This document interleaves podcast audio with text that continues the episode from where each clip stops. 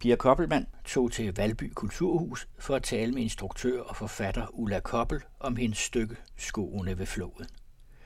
Det blev dog til en samtale, der indeholdt meget mere, men vi starter i salen, hvor der var gang i prøverne. Jeg har en taske parat, pakket med det vigtigste, mest nødvendige, hvis der pludselig bliver banket på vores dør. Så så, mor. Jeg prøver at tage det roligt. I dag er der ordre om at aflevere alle radioer. Hvad, gør- hvad gør jeg? Hmm? Stiller op i den ydmygende, endeløse kø for at aflevere mit radio. Eller er det risikoen ved at lade som ingenting? Mor, du skal ikke hænges på grund af en radio. Måske findes i morgen slet ikke.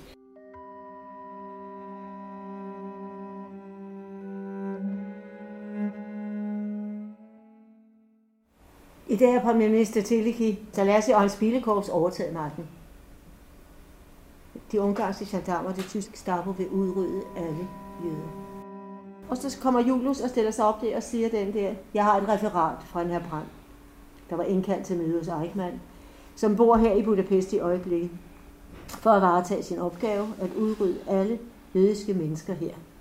Denne Eichmann tilbød at sælge 1 million jøder for 20 millioner stykker sæbe, 800 tons kaffe, 200 tons kakao, 200 tons te, pakket i 10.000 vinterduelige trucks, der kan navigere i sne.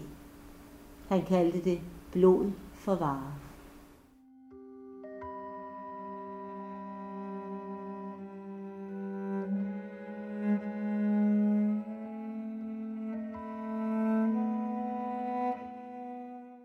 Ja, i virkeligheden må, Nå, må du godt stå derhen helt, også som en, øh, du er jo ikke død endnu, at du står derhen helt, for det så så flot ud, I bare alle sammen stod sådan, som sådan nogle øh, menneskepiller midt i det der. Hvad tænker du på, Søde? Mig? Ja. At, øh, at på et tidspunkt skal jeg lige sige, om jeg ikke godt kan stryge den der sætning med, at, at Lille kommer. fordi Jo, jo, at endelig, det skulle jeg Hun lige er sige. allerede Når- inde, det er Ja, ja, vi tager det. Du siger bare lille. Selvfølgelig. Ja, godt. Lille. Eller hvad du siger. Ja.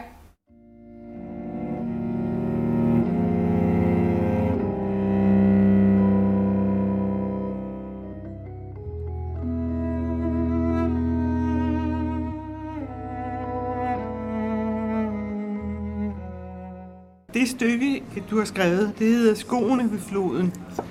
Og det er jo i virkeligheden en meget, meget, meget dramatisk fortælling fra Ungarn, fra slutningen af krigen, Jo. hvor der simpelthen, nu skulle jøderne bare udryddes. Men hvordan filen er du kommet på den idé at lave det stykke? Det er fordi, jeg så et fotografi fra Budapest, hvor der er en skulptur med 60 par sko, der står ved siden af hinanden langs kanten ved Donau. Det er et mindesmonument over jøderne, der blev beordret derhen. De skulle stille deres sko, skulle også lægge noget af deres tøj. Så blev de skudt og smidt i floden. Og det foregik de sidste 4-5 måneder af krigen, for der overtog Pile Korspartiet regeringen i Ungarn, som var et rent fascistisk parti. Og deres håndlanger hed så Pilekorpset, og det var sådan nogle, der svarede til øh, nazi-SS'erne, der går rundt og myrder og vandaliserer. Man hentede folk ud af fængslerne, og folk fik øh, våben, og de kunne gøre lige, hvad de ville, og de vidste, de ville ikke blive straffet. De var bare hentet ind, for de skulle bare udrydde jøder. Og så udryddede de 80-90.000 jøder lige de sidste fire måneder, og cirka 20.000 af dem blev myrdet inde i selve Budapest, og mange af dem smidt i floden. Man finder stadig nogle knogler, der dukker op, for det var rigtig mange mennesker, der røg ned i den stakkels flod.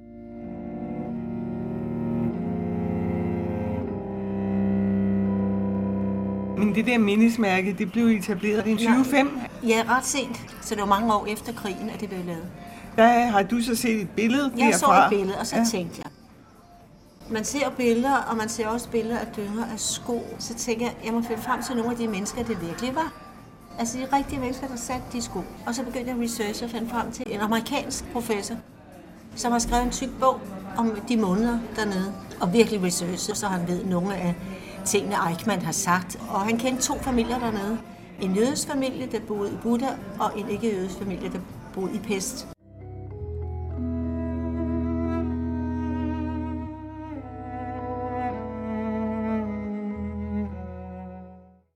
Så har jeg øh, valgt nogle af personerne ud og taget noget af det, han fortalte, de var ude for. Og nogle personer har jeg så sat sammen, hvor jeg sat to til en, ikke? Eller, og jeg har blandet det lidt og byttet rundt og sådan noget. Sangeren Miklos Vik fandtes, og han øh, havde en stor karriere i Ungarn, og han blev hentet en aften, han stod sammen og blev født direkte afsted. Det har jeg så lavet lidt om, men han synger hedder Miklas Svig og er sanger og bliver myrdet. Og en ung pige, hun blev øh, taget af pilekorpset og blev øh, holdt af dem og blev voldtaget igen og igen og igen, og til sidst myrdede dem. Så hun er med med et, med et andet navn. Hende har jeg så gjort til kæreste med, med en fyr, som også blev skudt og faldt ned. Men fordi han drejede hovedet det sekund, han blev skudt, så gik øh, kuglen ind i kæben fra den ene side ud efter den anden. Og så faldt han i vandet og overlevede, og efter krigen emigrerede han til Amerika, så han har også skrevet en bog om det. Så de, de er både autentiske og ikke, og jeg har blandet det lidt og byttet rundt og sådan noget. Da jeg skrev med at skrive manuskriptet, der var det mere sådan, hvordan kunne jeg tænke, at det ser ud, og alle de her mennesker vil have med. Når man så efterhånden finder ud af, at øh, det skal kunne lade sig gøre, det der havde også statister med på et tidspunkt, der var der overhovedet ikke plads til her i salen, og heller ikke i fortællingen, fordi jeg hele tiden sagt, at jeg vil ikke have våben med på scenen, jeg vil ikke have det grimme, og jeg vil ikke have ondskaben med ind. Fordi fortæller en historie om nogle mennesker, der har et liv, og et dejligt liv, et hverdagsliv, og det må de så pludselig ikke have, for der er nogen, der finder ud af, at det må de ikke. Der er nogen, der får den idé, at det, det, de må ikke leve deres liv, og det vil vi bestemme, og vi vil udrydde dem. Og derfor fokuserer jeg i, den første lille halvdel. Det er meget positivt og glad og fest, for de mennesker har det rart og passer deres ting. Og så er det, drejer, og så bliver de, bliver de sat af tyskerne, og så kommer pilekorset. Så alt det der udenom, og statister, der skulle komme ind og være de unge øh, med, med gevær, og sådan noget, alt det har skåret fra, så det er det enkelte. Vi bliver kun hos de mennesker, vi kan lide. Så jeg har fundet sådan nogle andre måder at vise, at de bliver skudt og smidt i floden på. Der er øh, en hel masse indslag med små, korte tegnefilm, lige at fortælle, hvor vi er, og lige, og lige beskrive det.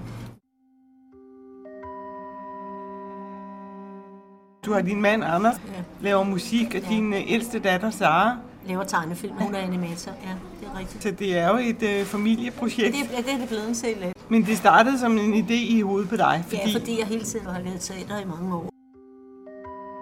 Egentlig skulle vi have gjort det, da corona brød ud. Der skulle vi have været i Krudtønden. Det måtte vi så udsætte. Så skulle vi have spillet i det russiske hus i marts, men vi synes måske ikke, det var så passende. Og det var heller ikke så godt et rum. Der havde jeg nemlig lavet en forestilling i efteråret. Så var det, jeg tænkte Valby, fordi jeg var klar over, at det her vidunderlige rum var blevet sat i stand. Og så kunne vi komme her. Så derfor har det været længe undervejs. Men så har vi prøvet sådan løsligt, altså en læsebog her, så har vi prøvet lidt musik der, og så har vi taget et par scener, lidt det, sådan, fordi jeg kan ikke prøve hver dag på grund af mit elendige helbred, så derfor har jeg strukket det over lang tid. Så prøver vi hjemme i min stue, eller ude i haven, fordi det har været sommer, men så nu helt til sidst rammer det jo sammen, der prøver vi hver dag. Men, og hvis vi lige øh, runder dit helbred, hvis du ja. har til det. Ja, ja. Hvad er det? Jamen, jeg har sklerose, det har jeg haft i mange år. Der er sådan en vis øh, portion energi på en dag. Den kan du så bruge til at tale, eller til at gå, eller til måske at se noget i fjernsyn. Du kan ikke, øh, altså der er sådan en, og, og den må du administrere, den portion energi, der er. Når jeg så har været til prøve her, så går jeg sandsynligvis hjem og sover en time.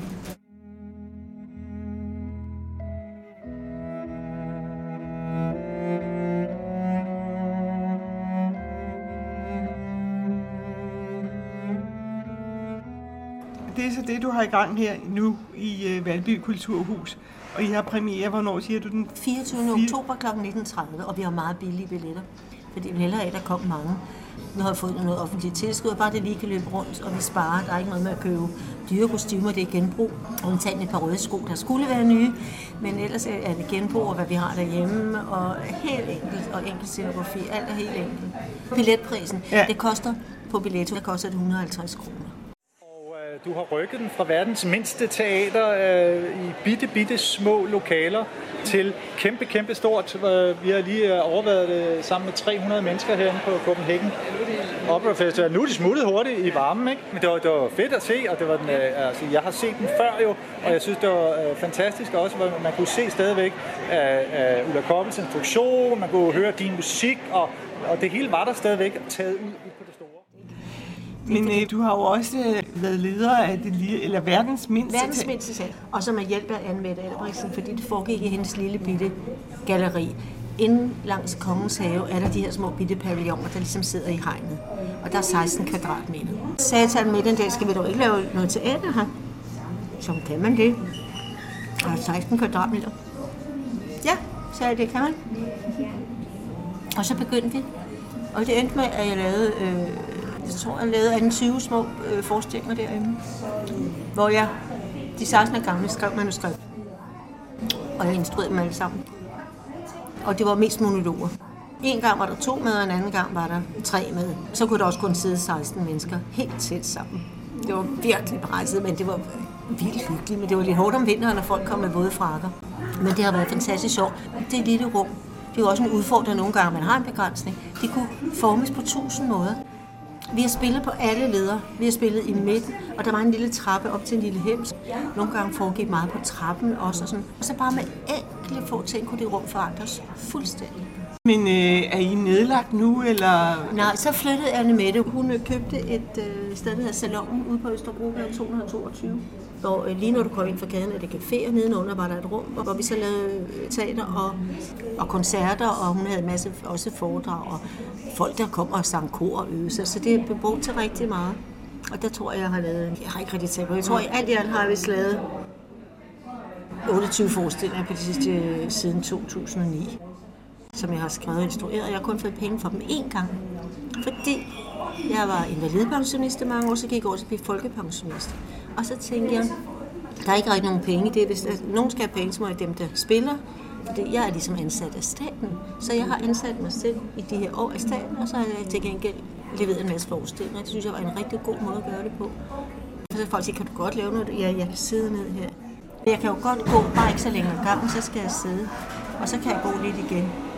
Men, men det er også noget med at overskue og have kræfter til at, at gå ud i verden og nye ting. Og hvis jeg skal køre med bil, skal jeg vide præcis, hvor jeg skal hen og kende vejen helst. Jeg rejser ikke, jeg går ikke ud selv nogen steder. Jeg går faktisk heller ikke i teater. Sidst der var jeg til noget, og jeg fik næsten nervesambrud af stress. Det er meget mærkeligt. Vi var faktisk i det kongelige teater til en fed stor opera, det var så stressende for mig, at næsten fik et nervesambrud. Nu er jeg jo aldrig ked af det, så det er ikke sådan, men, men det var for meget. Jeg kunne simpelthen ikke, min, min hjerne kunne ikke tage Jeg fik et attack sidste år, hvor jeg ligesom vågnede, og mine ben var halvlamme og tunge. Og det blev så ligesom ved, og jeg kunne ikke gå op af et eneste trin. Altså, jeg kunne simpelthen ikke komme op. Det jeg kunne ikke rejse mig fra en stol, uden at bruge to hænder som et. Det er jo ikke sjovt, hvis man er ude og skal tisse, og man sidder der, så må man sætte fra på et toilet med begge hænder. Altså for overhovedet at komme op. Altså, det har været sådan længe. Det, nu kan jeg det igen. Det går nu og det går også bedre, fordi jeg kan godt gå op ad trin nu med hjælp af min stok. Men det er meget det der med at komme ud og rundt og gå ind der og op det, det er helt, det jeg kan simpelthen Sådan som jeg har forstået det, det er, at øh, du er stadigvæk i gang i virkeligheden på verdens mindste teater. Ja, det er rigtigt, fordi lige da corona startede, havde vi haft premiere på en lille, en jule, sådan en lille julemonolog på en scene, jeg har skrevet og instrueret, der hedder En julestue. Og fordi der var corona, så var vi ikke nede i kælderen i teaterrum, men jeg sagde, nu laver vi en måneds monolog, og det her var nummer tre, hvor vi bruger caféen, at skuespilleren kommer ind fra gaden og er en del af det. Vi spillede den tre gange, så måtte vi lukke ned for corona. Og det er så to år siden. Og så synes jeg, at det var så ærgerligt, at vi ikke spillede den lidt mere. Så vi laver den faktisk igen. Jeg tror, det er de sidste fire dage i november, og så de første fire dage i december. Så spiller vi den. alle sammen.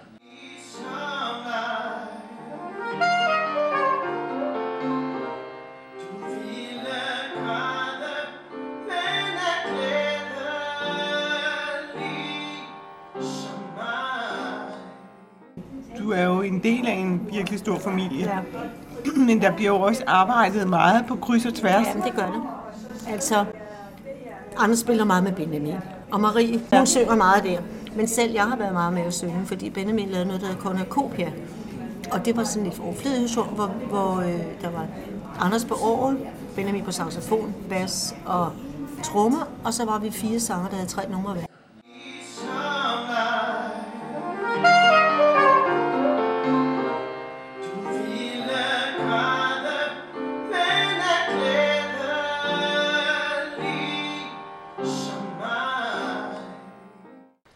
Det vil så også sige, at når I mødes, fordi familien mødes jo også, så er der sang og fest og glade dage, eller? Øh, nej, det er ikke så tit, vi alle sammen er sammen. Vi har jo tre børn, tre svigerbørn, fem børnebørn og et oldebarn. Og de tre af børnebørnene har også kærester. Så det er jo mange. Så har jeg jo to søstre selv, som har børn og børnebørn og oldebørn. Og dem er jeg meget knyttet til, så øh, det er svært at, at nå folk jo. Du er en del af en stor familie, men kæmper med skalrose og psoriasis og hvad ved jeg. Det er så mit indtryk, at du er også typen, der bare ikke giver op, altså hvor du ligesom tænker, så, hvis jeg ikke kan klare det på den her måde, så finder, så finder jeg, jeg ja. Og så er jeg så heldig, at de ting, der interesserer mig, er meget af det, jeg gør.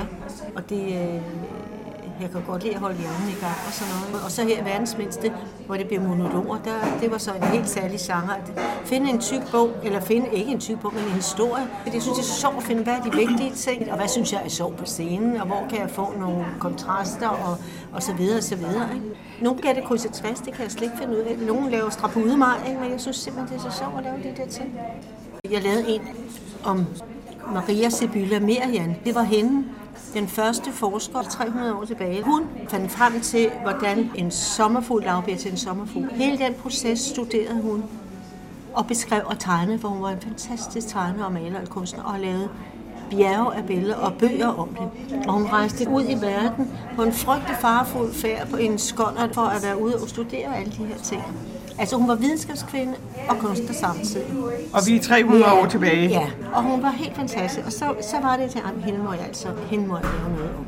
Så du, øh, du dykker simpelthen ned i noget, som du bare tænker, det lyder spændende. Det lyder sjovt, det må jeg dykke ned i. Der er jo masser af kvinder og kvindefortællinger, og, som bare er blevet totalt fortrængt, men som jo stadigvæk ligger der, og som indimellem dukker op. Jo, jo, der er rigtig meget.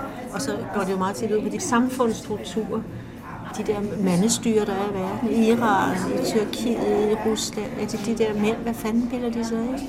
Gå hen i skammekrogen og sæt dig ned og skam. Der har de ikke en mor, der kan sende dem i skammekrogen, inden det går så galt. Se nu opfører du dig med med ordentligt. Det må være dårligt opdrag, og det mangler den mor, der sætter med skammekrogen. Nej, okay. jeg tror ikke, at du har sat dine børn i skammekrogen. Nej, det har jeg bestemt heller aldrig. Det har, jeg tror ikke engang, jeg har skældt dem ud. Jo, jeg kan huske en gang, jeg skældte Benjamin ud. Og det var vi spillede en musical i Fælledparken. Han var meget lille, syv år, altså, og han kunne det hele uden ad. Og så stod han ved siden af mig, og jeg skulle synge en sang. Først nogle replikker, og, og lige inden hver linje sang han. Så når jeg så kom ind, så havde folk hørt han sang den hele, ikke? Han sang, natten er nær, og så synger jeg, natten er nær. Og så lidt til besvær, siger Ben, så synger jeg lidt til besvær. Så han har udleveret det hele, inden jeg nogensinde. Der blev jeg altså sur. Den eneste gang, jeg rigtig skal have ud, nogen siger, jeg fandme ikke være begyndt at ødelægge hele min scene ved at fuldstændig udlevere det. Lige foran mig hele tiden. Kan du forestille dig, hvor irriterende det var? I Jazz and Jokes, der finder vi alle de der fællesnævnere mellem comedy og jazz. Improvisation, timing, det med at reagere på publikum eller de andre på scenen. Vi vil gerne prøve at lave nogle helt unikke aftener, som man kun kan opleve den ene gang. Og næste gang man kommer til Jazz and Jokes, så er det nogle andre gæster og noget andet unikt, man oplever. Det bliver rigtig sjovt og meget forskelligt hver gang.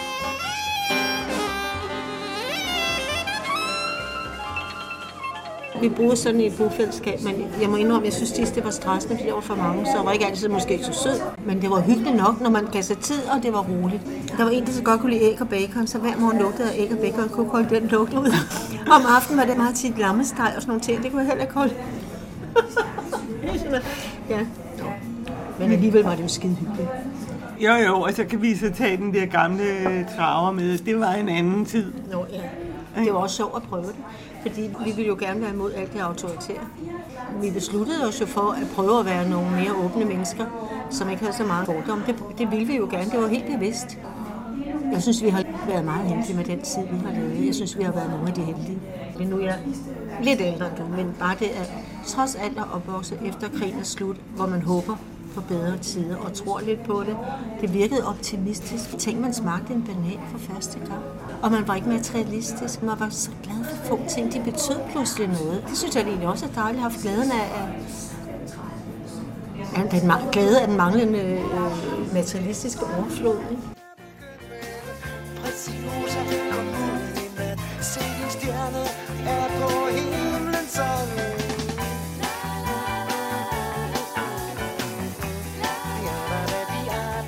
Men tingene har jo ændret sig, og pludselig så ser du et billede fra Budapest og tænker, den er godt nok sej, den der. Jeg har fulgt meget med i det der. Det er jo ikke den første forside, jeg laver, der, som har noget med det at gøre. Men så synes jeg også, Ulla, at vi skal prøve lige at sætte på plads, at du er jo ikke af jødisk baggrund. Altså, du har jødiske svigerforældre. Nej, det har jeg ikke engang. Min øh, svigermor var fra Fyn, altså, og Anders far var så jødisk. Han var jøde, for begge hans forældre var jøde. Men øh, han var jo ikke religiøs på nogen Nu måde. kommer Anders. Jamen, det er fint. Nu kommer trofast ind. Men øh, de var slet ikke religiøse, så øh, de er heller ikke særlig jødiske. Øh, jeg vil helst have haft, at der er en sort med en asiat og en japaner, og jeg ved ikke hvad, fordi det handler om mennesker, der ikke må være der. Der er hele tiden folk, der ikke må være der et eller andet sted, det kan jeg ikke holde ud. Og derfor kan jeg godt lide, at øh, grænsen ikke er så tydelig her. Se. Hold da op, du er da vist en anelse forkælet. og han er sød. Hvad hedder han? Trofast. Nå, det var et dygtigt navn. Ja, det er det. Du har, det Hej. Jeg vil snakke hende ihjel. Hvad siger du? Jeg vil snakke dig ihjel, men det var måske også meningen. Og så fortonede samtalen sig i gode betragtninger om hunden trofast og livet i al almindelighed og alt det, der er derimellem. Undervejs hørte vi Kasper Køller, der interviewede Birgitte Alsted, og det var Benjamin Koppel, der fortalte om jazz og jokes. Og musikken er skrevet af Anders Koppel. Stykket Skoene ved floden har premiere den 24. oktober og spiller frem til 3. november i Valby Kulturhus. Billetter til forestillingen kan købes på billetto.dk. Pia Koppelmann havde tilrettelagt.